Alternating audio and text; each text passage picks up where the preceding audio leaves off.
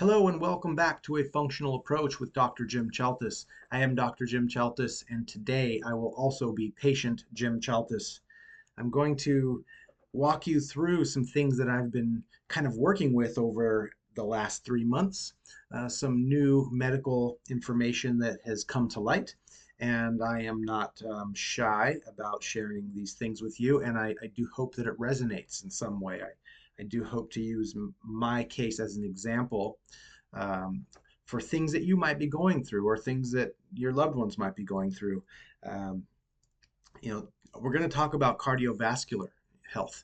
And you know, I've done one other episode on on the cardiovascular system and cholesterol and that's going to kind of give you the backbone for what we're going to talk about today. So if you have not listened to that one, just scroll down in the list and, and maybe have a listen to that as some some homework before this particular episode. Um, I'll do my best at kind of um, bringing everybody up to speed on some of the basic concepts, but that previous episode really goes more in depth into the kind of the complexity that is this cardiovascular slash cholesterol um, concept you know, in large part, the basic cholesterol that that we all worry about, um, that we all get tested for routinely, that the doctors hammer down our throats all the time.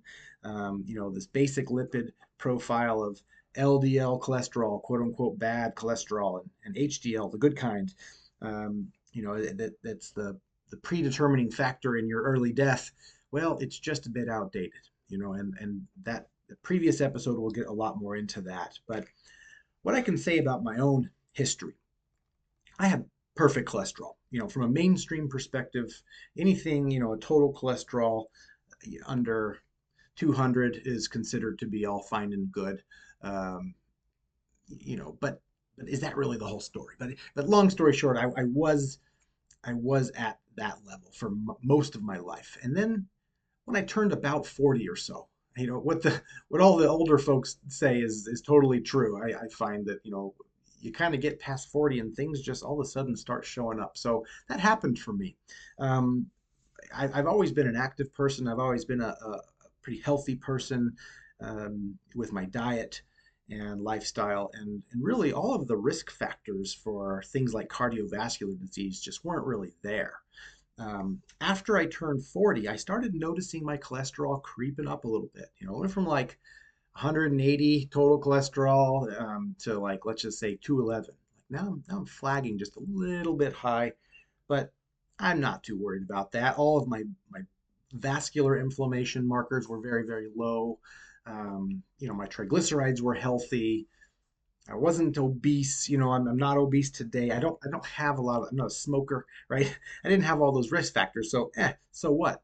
I know that there's way more to the story than just what's my total cholesterol and what's my LDL cholesterol and all that. Uh, as we talked about in that last episode, it has a lot more to do with how inflamed your vessels are, how sticky they become. And then, you know, when you're talking about something like LDL, how large are the particles? Are they big and buoyant, is what we'd call them? Buoyant or fluffy particles that just tend to float right on by and not really stick into the lining of the artery? That would be ideal. That would be called a pattern A, a LDL particle. And the other one being a pattern B, which is more of a dense, small uh, little particle that you know can can furrow into the lining of the arteries quite easily and then cause your plaquing and, and cause your cardiovascular disease right? So um, i've always been you know had nice and big fluffy particles and they just so happen to have a little extra cholesterol shoved inside of them so my my basic lipid panel started to creep up. But you know every time i took that test it just kept getting higher. Up until about three months ago. Well, I guess I, I go back a bit. At, at least nine months or, or, 10 months ago was probably the last time I had a basic blood test that looked at things like that. Um, it was, you know, up around 190. That was my LDL. I'm sorry. LDL was 190. My total cholesterol was 285. So remember, I said total cholesterol shouldn't be above 200 really. I was at 285. That's that's starting to get up there pretty significantly. And and previous to that, it was in the 260s, and it would kind of jump around 20 points or so here and there. But collectively, I was a you know 260 or greater for for many years. I'm I'm not quite 48 now. So, really, for the last eight years or so, um, the cholesterol has been creeping up, creeping up enough that it would concern a mainstream doctor, right? Me knowing what I know about all of the other you know risk factors and and and being a rock star in those things in general um, i was not worried so um, now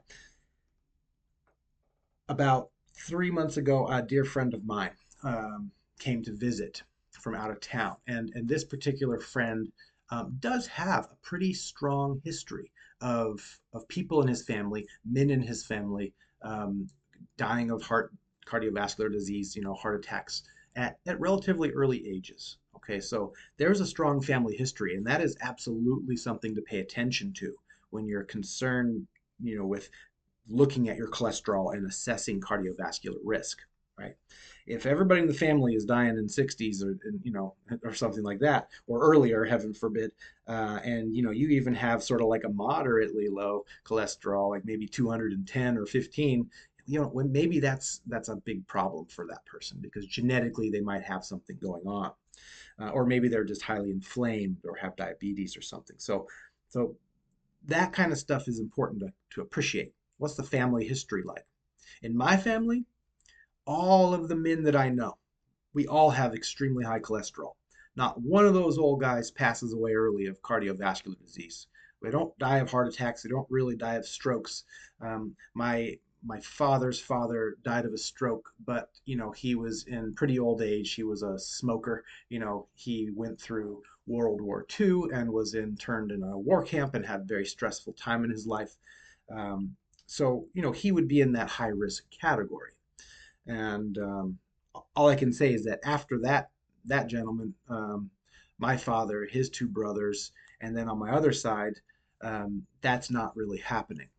I have one uncle who passed away um, in his, I think he was about 70, uh, maybe not quite, uh, with an enlarged heart, but that was from something else. That, that's not the same as having a clogged artery.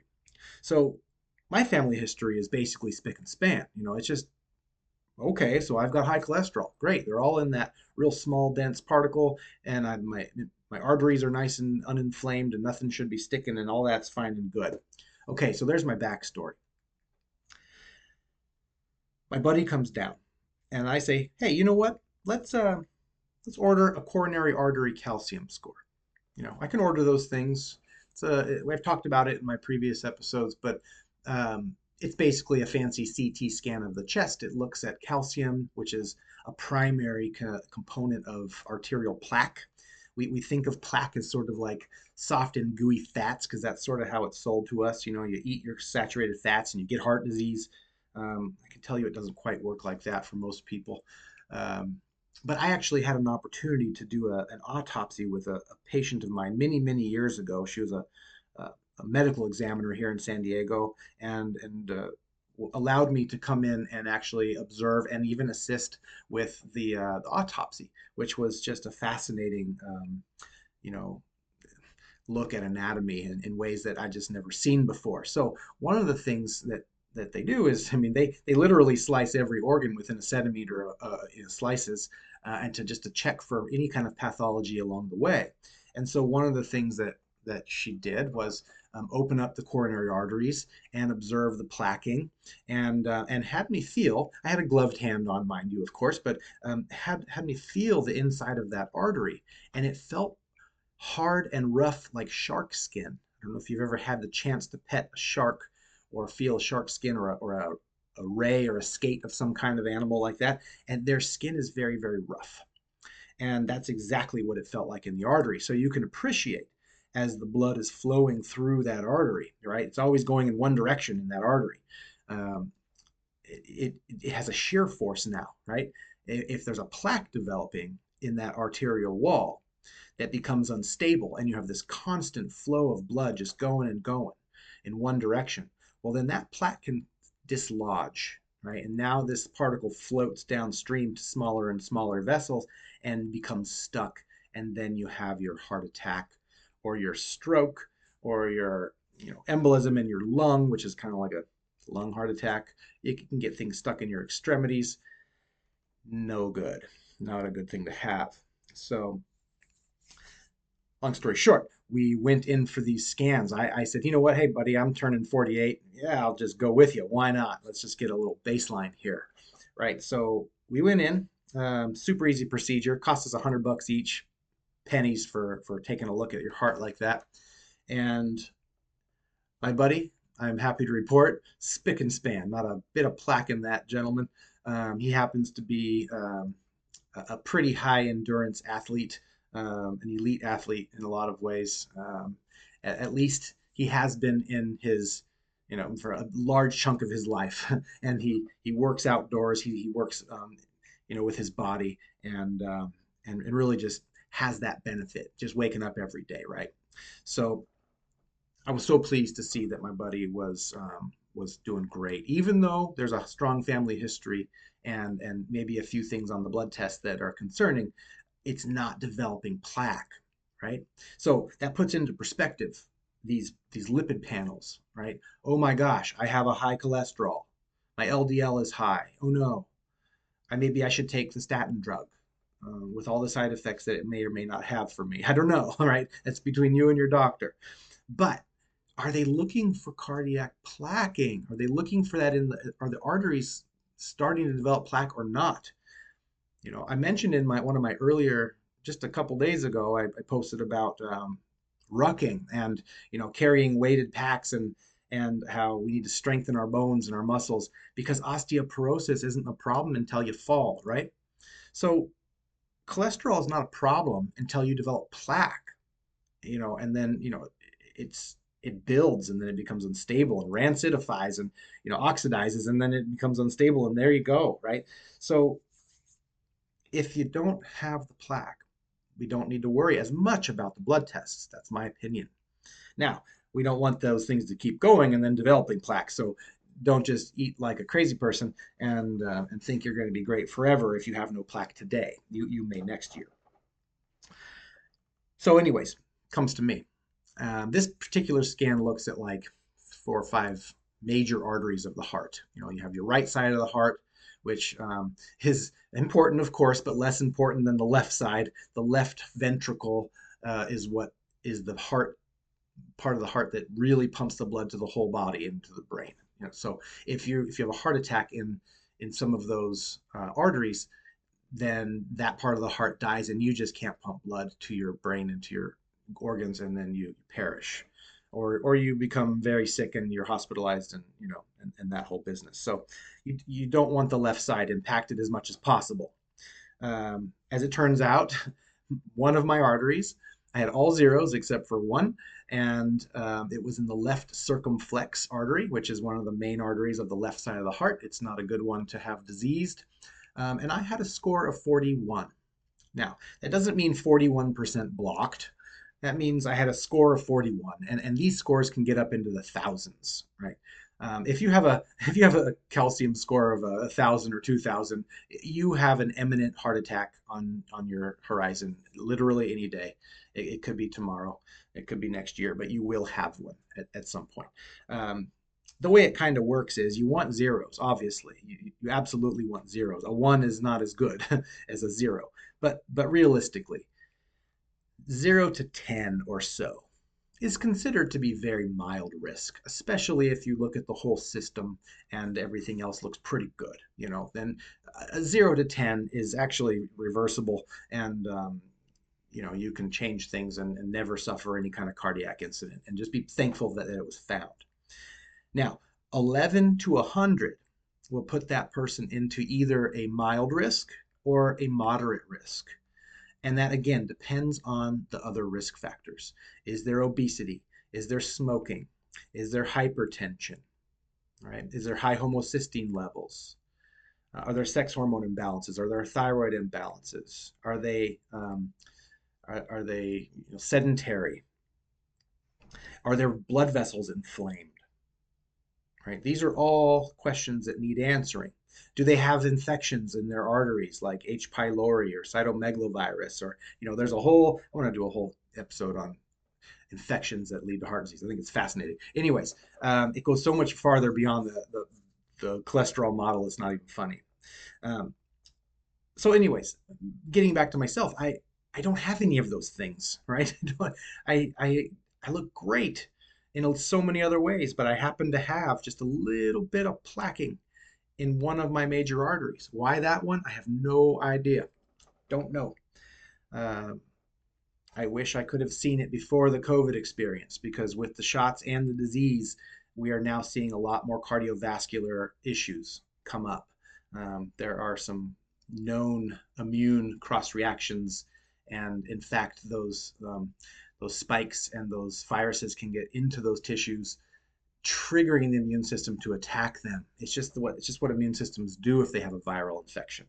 They, they tend to destroy that cell as a as a collateral damage to save the life of the organism, right? That's that's the brakes. Um, but we're seeing a, a, rising number of, of young men, especially with myocarditis now as a result of, I would say, both the, um, you know, both the disease and the vaccine. We, we cannot deny the existence that, that both are, are causing problems for a population of people. So I don't know if this in me was something that had to do with maybe um, a COVID thing. I, I, I don't know. Um, no way to prove it. But it could be something else, right? And, and I did find something else. So I'll get to it that in a second. But I got this result and I'm like, oh man, dang it, you know, who needs that, right? I already hit my head a few times. I got some head stuff. Um, you know, I get headaches and, you know, I get a little dizzy if I push myself too hard, um, post concussions, all that business. And um, I have a few autoimmune mechanisms in me, nothing that was big enough to create autoimmune disease, right? Um, like I said, I had a sister that had type 1 diabetes. That's an autoimmune disease. She needed medical care constantly, or, or she would have died in her teenage years. Um, that's the definition of a disease. Um, I don't have anything like that. I, I, I happen to have three autoimmune mechanisms, antibodies to, to self tissue, um, that I only know about because I looked, right? Because I have the fortune of uh, of having a medical license that allows me to order things. I found plaque in my heart because I had the ability to order a coronary artery calcium score on myself and my good buddy who I love. Um, and we did that totally preventatively, right? You, you don't want to keep getting cardiac scans. They're CT scans, and you're blasting your chest with, you know, some electromagnetic radiation. You don't want to do that all the time. But I've never had one. And so it was time. And thank goodness, because if I didn't know about that, I would have appreciated my high cholesterol as a simple artifact of weak genetics or something. All the men in my family have it. Not one of those guys dies of heart disease at any unreasonable age. Um, and so I would have just kept going, right? But my 41, you know, in my artery at, at the age of 47 and a half ish, you know, or so, um, would would look a lot different at age 57 and a half ish, right? At 10 years from now, that 41 could have progressed, likely would have progressed, right? Because now that there's a rough patch in the artery, it just starts to build. That's just kind of how it works. Like I put a little piece of Velcro in there now, right? So um, now the, the more cholesterol and particles that I have, the the in theory, the more that I could build that. So I, I did find that. So the very first step, something I've been wanting to do for a long, long time, but hey, I've never had the time to do it, right? Is that not the excuse that us patients always make for ourselves? I don't have the time to do it. I don't have the money to do it.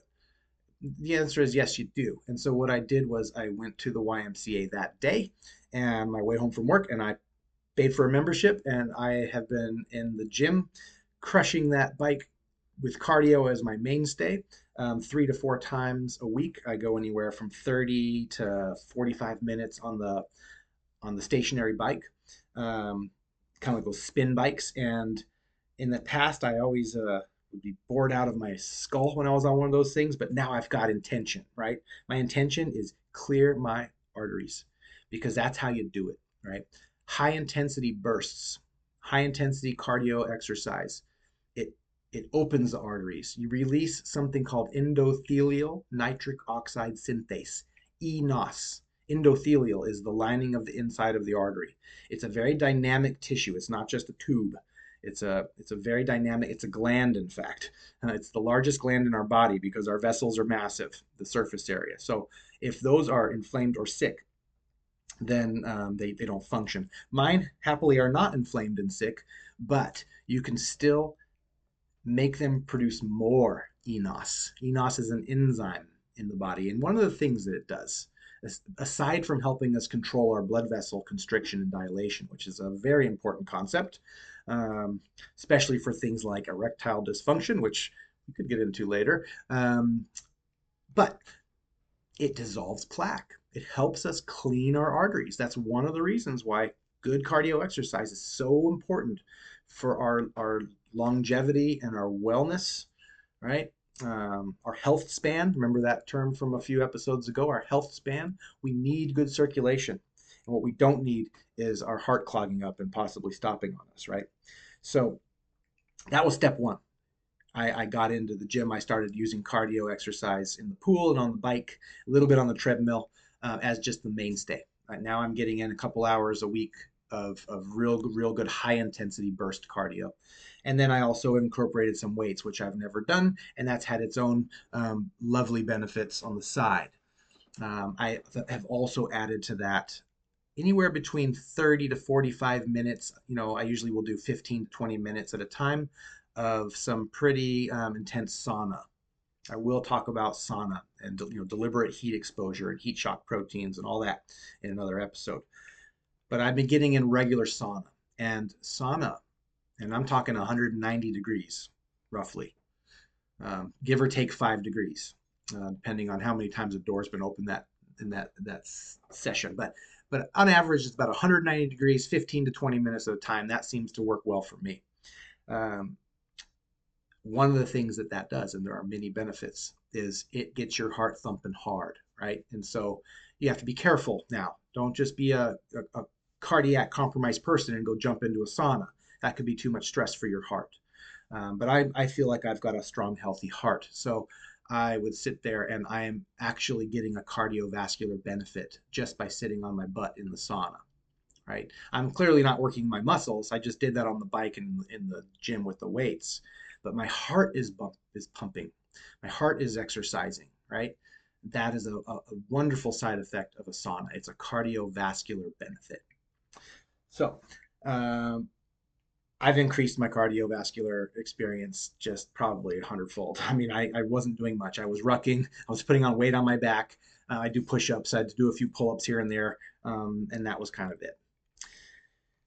So that's been a big change. Um, another thing I did was I, um, I, I, did a follow-up test, a, a, blood test called a lipid phenotype test. Lipid phenotype. I will devote. This is a cardiology series that I'm doing here, a little mini series in my in my podcast on, on cardiovascular health. So um, this is number two in that series. I will do more, but what I I'll tell you now is a lipid phenotype test. It's a genetic test right? And there are something like five or maybe six different possible genetic traits, some of which will have you have very high cholesterol, scary high, but you will live to be 120 and it has nothing to do with your longevity. Just you, you just walk around with high cholesterol. So what?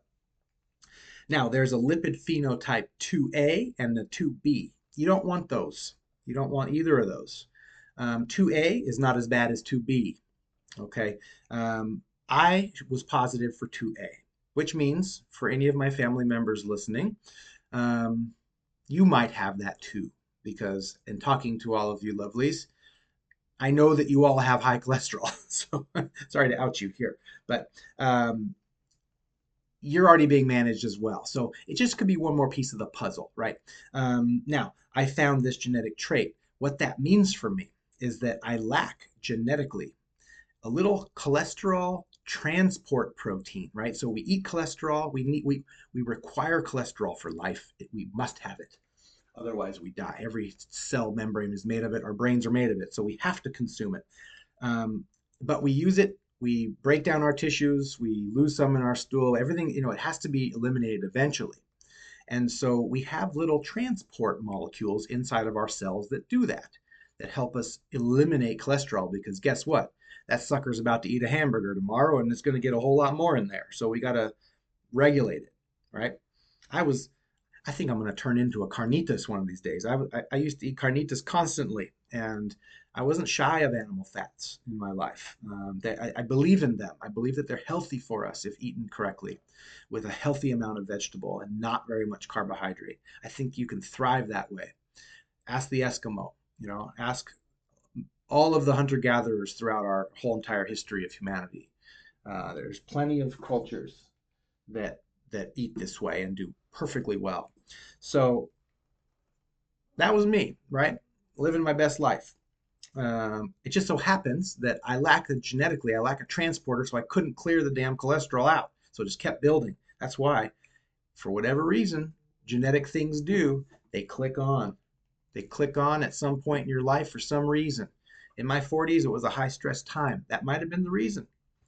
Might have been the reason. It's hard for me to know, but that's when I noticed the shift. So I have to do for myself what I don't tend, tend to recommend most people do, and that is dramatically reduce my cholesterol in my diet. I don't recommend that for people that that have that don't have a genetic trait like I do.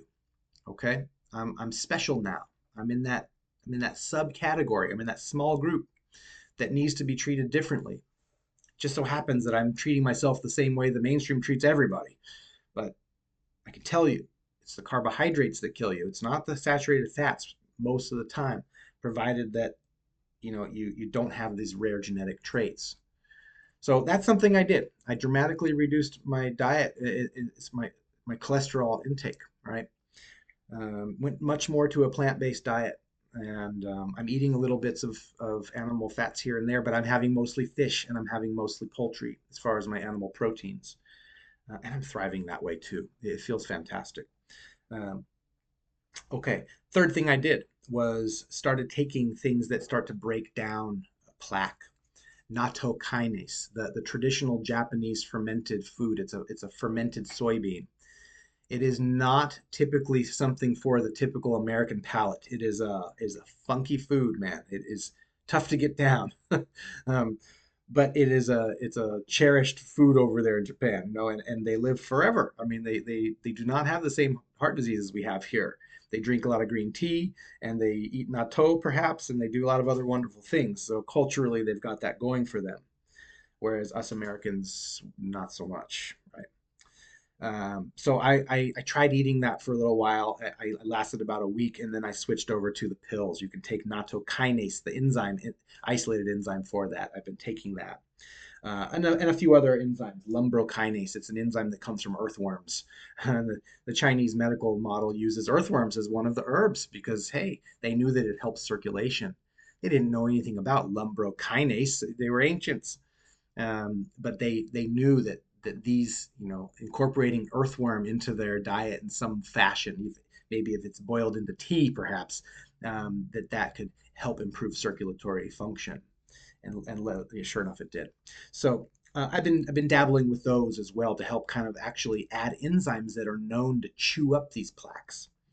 Um, also been taking things um, there's a formula that I use called nitric balance, and I, I won't list all the ingredients in there because there's too many. But but what one of the things it does is it helps turn up eNOS, endothelial nitric oxide synthase, right? That I, that I mentioned. It helps dissolve plaque.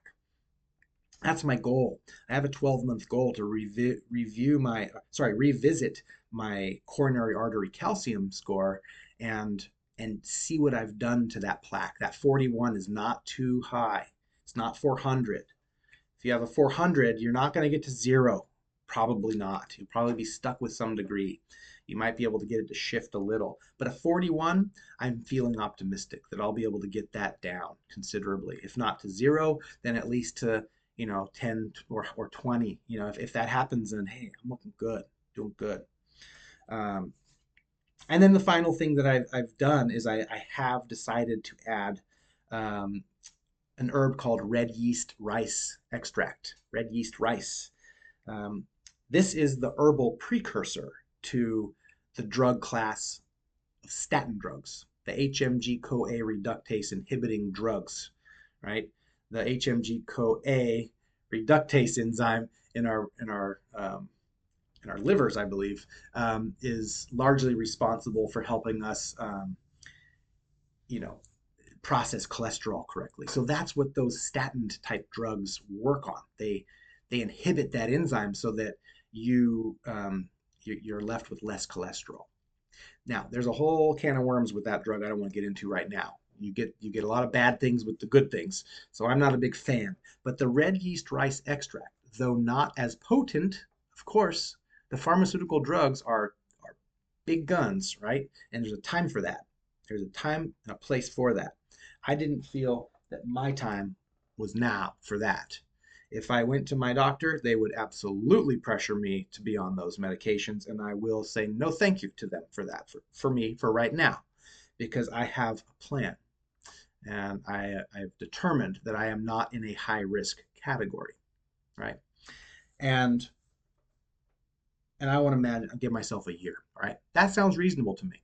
Now that that's going to be a personal decision for you and your medical practitioner that you're working with, be that your MD or your naturopath or your functional medicine person, whatever. Risk assessment, right? My risk is low. I want to give this a chance. And if I can get my plaque down to zero, I'm going to publish a case study for you all because it's important for us to know that it's possible. It's important for the mainstream to know that it's possible as well. Okay, so that's my path. That's it. I've been I've been moving along quite happily. I've lost six pounds at least, maybe more. Uh, I'm having to cinch my belt in a little bit now, um, and I'm getting abs, and my obliques are sticking out. I'm looking good, right? I'm putting in the work, four days a week on the gym, three at least, and then on the days off, I, I ruck with my rucking pack, and um, and maybe a day a week, I just sit on my butt and relax. You know, have a little bit of cholesterol, but mostly plants and lean meats uh, and fruits right? And very low sugar as much as I can. Okay, so that's my backstory. And then before I close here, I just want to give you some numbers, okay? Because I want you to know what past numbers look like versus three months of intervention. In fact, some of these blood tests were sooner than three months. So my my LDL, my LDLC, the quote unquote bad one, this was back in January of 22. It was 198, should not be above 100. If you're in the 200s for LDL-C, you're probably not looking so good. Um, in August of 22, that went down just slightly, not for any reason. It just went down to 179. But since August of last year, I guess that was my last blood test that I looked at in this stuff. Uh, and the current blood test, which I, I did in mid-January, uh, sorry, mid-July, um, that went from 198 to 142. So hey, I'm not there but I'm going to be there. I'm going to I'm going to get down below 100, no doubt about it. This is only two months later, roughly. All right, my total cholesterol went from 285 in January 22. Now it's down to 219. I looked over my lab tests over the years. I keep everything since 2011, and this is the lowest cholesterol I've had since 2014. Okay, so roughly 10 years younger. I, I had I have the better cholesterol at, at almost 48 than I did at, you know, at 38. So I take that as a big success. Um, my HDL, my good cholesterol has always been good because I've always been pretty active, so that's never really been in question. Now, when it comes to LDL particles, remember I said the size matters and the um, the number of them, the number of the actual particles. Remember, they're just hollow bubbles that carry cholesterol.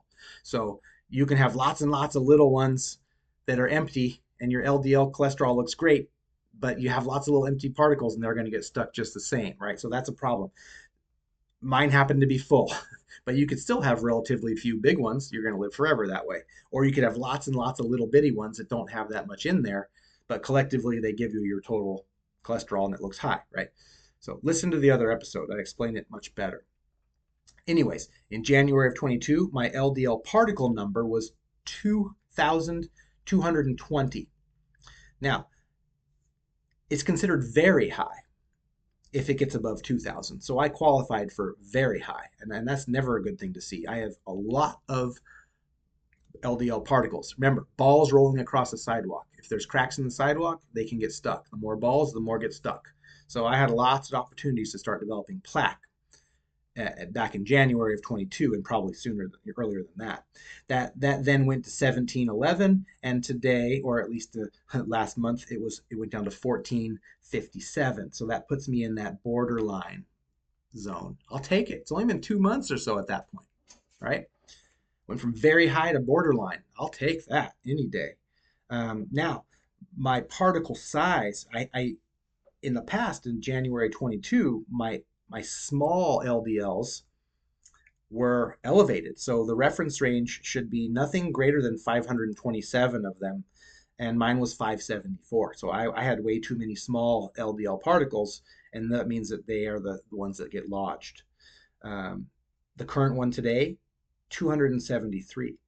Right, so not quite half, but but I'm now well within the tolerable and health, in fact, healthy reference range. You're going to have some small ones with your big ones, but in large part, when you look at, at the kind of the whole spread of how how we have high uh, large particles to small, I am well within the large pattern A protective LDL particle. So I've completely changed my LDL cholesterol inside the particle. I've changed the number of the particles, and I have changed the size of the particles. There is no statin drug that'll do that, you guys. None. Zero. What did that was intense cardiovascular exercise. okay, and and moderating the input of cholesterol into my system. A little bit that red yeast rice, but I'm not taking a very heavy dose. I don't want to have the side effects. So I, I attribute it to my diet change and to my my exercise routine. Right, Th- those two things. Um, what else? What else? I think that that probably is enough information for you now. Oh, I, I will say one more thing. Yes, um, I, I, happen to always check my blood sugar. Right, I have a like I say, kind of a, an athletic build for the most part. I don't eat a ton of garbage, but I do eat some, um, and I've been having elevated fasting glucose levels for quite some time. Not too high. I'm, I'm, I did not consider myself to be insulin resistant or, or heaven forbid diabetic, but it was uncomfortable to see given my diet and lifestyle, my sister with diabetes and all that. Um, I, I, was checking my insulin along with that because, as, as you might have listened from a previous episode, previous episode, I talked about HOMA scores. HOMA, it's a way of looking at insulin resistance in a very sensitive way. And my insulin levels um, back in May of this year were 8.9, which is not above the high end of the range of, of 24.9. That's for diabetics but it's a little high for my liking from a functional perspective. So I was able to get it down from 8.9 to 3.7, which is looking real good. And that put my HOMA score from a 2.6, which qualifies as insulin resistance. I believe I shared that in my, my HOMA discussion. And in mid July, so literally two months later, 1.0.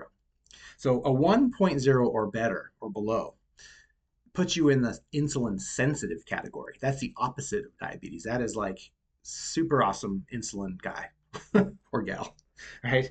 Um, so I'm tickled pink by that because if you're having insulin resistance mechanisms, even if they're very subtle, they're going to make you have smaller, denser, more dangerous cholesterol particles. You're going to have higher triglycerides. You know, all that stuff is going to happen, right? That's the other thing that I changed. My triglycerides went from 128, which is still below the mainstream range of 150, um, but I got that down to 82. So exercise, you guys, exercise. That's it. That's what did it. Um, so I'm on a roll and I'm pleased and I'm happy to share this with you because you could be this person, right? You might be thinking that everything's healthy and great, but you know, it, it never hurts to look right? $100 to order a, a, coronary artery scan is what did it for me. And I got to find out about this brewing cardiovascular situation in my 40s. Most of the time, you find out in your late 60s when you have your first cardiac event, right? I don't need that to happen. I don't want cardiac events. I want to be awesome and hike mountains for as long as I possibly can. And that is my goal. So I'll keep you up to date. Um, this is a work in progress.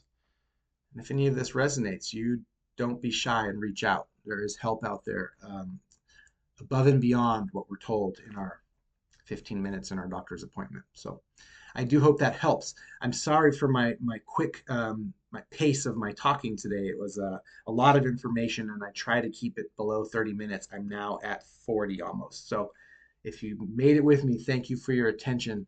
I do hope it was interesting. I do hope it's helpful and enlightening. And I love this kind of work. So you guys take care. You be well.